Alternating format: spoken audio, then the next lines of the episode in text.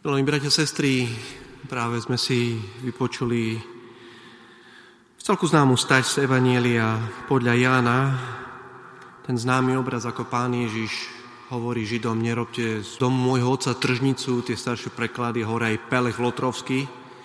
Urobil si bič a povyháňal ich z chrámu.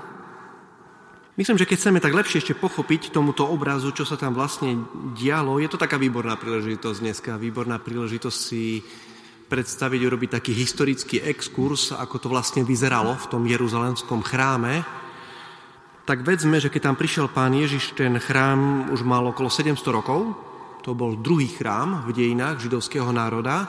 Ten prvý postavil Šalamún okolo roku 1000. Potom Babylončania ho zbúrali, zobrali Židov do zajatia, Židia sa vrátili naspäť z babylonského zajatia a postavili tento chrám sme práve počuli, že ostávali 46 rokov a do tohto chrámu prichádza Mesiáš. Do Jeruzalemského chrámu aj proroci hovorili, že tento chrám bude patriť všetkým národom. Ale Židia tam nepúšťali pohanov. On mal také nádvoria, ten Jeruzalemský chrám, a bolo to nádvorie pohanov, že mohli byť na dvore, v nádvorí pohanov, ale nesmeli vojsť. Čož bolo proti úmyslu Boha. To mal byť chrám pre všetky národy. Ale Židia si ho tak sprivatizovali sami pre seba, tam nepúšťali pohanov dovnútra. Na druhej strane každý Žid musel aspoň raz do roka putovať do Jeruzalemského chrámu. Obyčajne išli na Veľkú noc, aj tu sme počuli práve, blízko bola židovská Veľká noc. A Ježiš vystúpil do Jeruzalema a niečo obetovať. Jednak milodary dať do zvončeka, bolo tam 13 veľkých pokladníc a každá pokladnica mala určitý úmysel. Ste dali na niečo konkrétne. Pre chudobných, pre vdovy, pre podporu chrámu. Ste si mohli zvoliť, kde ste dali. Ale do tých pokladníc nemohli ísť cudzie peniaze, takže keď Židia prichádzali z Egypta alebo z Grécka, z Asýrie a doniesli tam cudze peniaze, na ktorých boli pohanské obrazy, výjavy, tak nemohli hodiť, lebo by poškvrnili chrám. A preto tu boli peňazomenci, ktorým, ktorým to zamenili. Len oni si určovali kurz, za jaký vymenili. Takže celkom dobre sa dalo na tom zarobiť. A ešte zaujímavejšie sú tie ovečky a holubice a dobytok. Tiež Žid, keď tam prišiel, tak si mohol doniesť svoje zvieratko, ktoré tam obetovali. Ale kniazy urobili rozhodnutie, či to je dobré alebo zlé zvieratko. A keď bolo zlé, tak žid si v Jeruzalemskom chráme mohol kúpiť vlastné. Oni tam mali stáda. Ale stalo trikrát toľko. Ďalšia výborná príležitosť zarobiť. A do takejto atmosféry prichádza Pán Ježiš. Sa pozera, ako vidíme, neverí vlastným očiam. Jaký by prišiel do nejakého orientálneho bazáru. Asi si nebudeme robiť ilúzie o židovských peňazomencov, a preto sa tak nazlostil. Tržnica, Pelek Lotrovský, orientálny bazár, to nemá nič spoločné s duchovným miestom. A zároveň pán Ježiš ako by tým chcel dať najavo, že toto skončilo. Koniec. Boh sa stal človekom.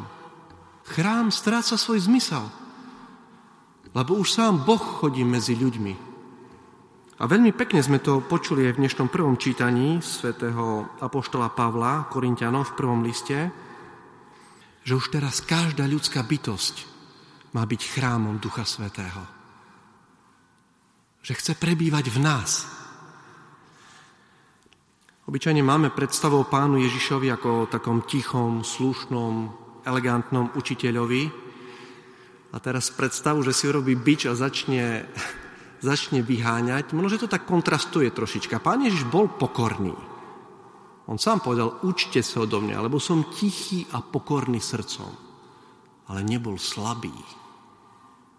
Niekoľkokrát v Evaníliu sa hovorí, že Židia boli úžasnutí z toho, s akou mocou hovorí. Odkiaľ to má?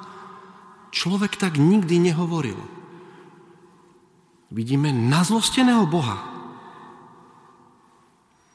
Hnev sám o sebe sa môže zdať byť nebezpečný. Je to jeden z hriechov. Častokrát my, keď robíme niečo v hneve, je to emócia. Inak sa hovorí, že vraj čím viacej emócie, tým menej inteligencie. A potom môžeme ľutovať, že sme niečo urobili v hneve. Je nám to ľúto. Ale v dnešnom evanieliu vidíme, že hnev môže byť aj druh pocitu, ktorý niekedy môže byť dobrý. A dokonca písmo sveté, a to je, to je dnešná situácia, pozná aj termín hnev spravodlivý. My keď vidíme neprávosť, my sa máme nazlostiť. Niečo to s nami má urobiť. A vidíme, že pán Ježiš bol v skutočnosti motivovaný láskou. Samozrejme, on je láska.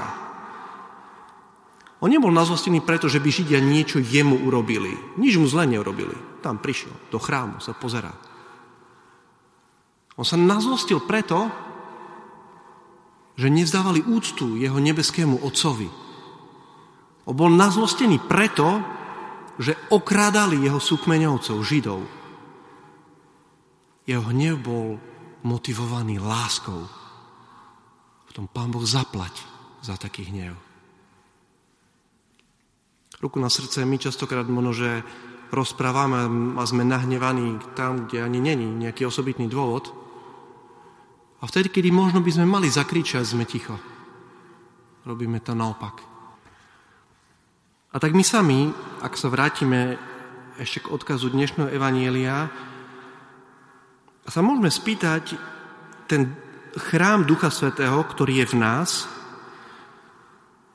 či v našom srdci nie je taká tržnica niekedy, taký orientálny bazár. Akom vzťahu sme s pánom Ježišom, s pánom Bohom, s našim nebeským Otcom? Možno si povieme, že tá som sa odmodlil novénu, tá pán Boh mi to musí splniť. Som dal viacej na svetu omšu a ešte to tak, že by mi to pán Boh nesplnil. Som zapálil tučnejšiu sviečku v kostole, pán Boh mi to musí urobiť. No čistý biznis, nie? A Pán Boh nechce, aby sme s ním obchodovali. Všetko nám dal. On chce, aby sme s ním išli do vzťahu. Aby ten vzťah nebol ty mi zaplatíš a ja ti dám. Obyčajná matematika. Domáca úloha pre ekonómov. Vzťah má byť vzťah, kde sa nepočíta, kde sa miluje, kde človek prejavuje lásku k tomu druhému. Máme ísť do vrúcného vzťahu s Bohom. Nemáme byť pokúšaní si kúpiť Boha, ako si to možno, že aj Židia niekedy mysleli. A to je odkaz dnešného Evanielia, aby sme sa snažili vyhnúť tomu, aby sme z nášho svedomia, z našej duše urobili taký ten orientálny bazár, jak niekedy vidno v takých dokumentárnych programoch, čo tam je všetko rozvešané, také, tak to svetielkuje ale nech je to kaplnka, nech je to chrám, nech je to katedrála, kde človek v takej uzobranosti je v intimnom kontakte s Bohom. Ale máme nielen túto kaplnku nájsť v našom srdci, ale si ju uctievať aj v srdci nášho blížneho. Aby sme neznesvedcovali svedomie toho druhého. Pekne teraz e, svätý otec František terajší povedal pri, pri jednej prednáške, že, že keď prichádzame jeden k druhému, že sa máme naučiť zobúvať sandále, keď sa pred ním stretáme. To použil ten starozákonný obraz, keď môžeš prichádzať k horiacemu kríku a si zobul sandále, pretože je tam Pán Boh. Aby aj my, keď sa stretávame s našim blížným, aby sme si uvedomili, že že vchádzame na svetú pôdu, že sme v prítomnosti Boha. Prosme teda pána, ktorý za chvíľočku príde, aby sme takto vnímali náš vzťah k Bohu aj k našim blížnym. Amen.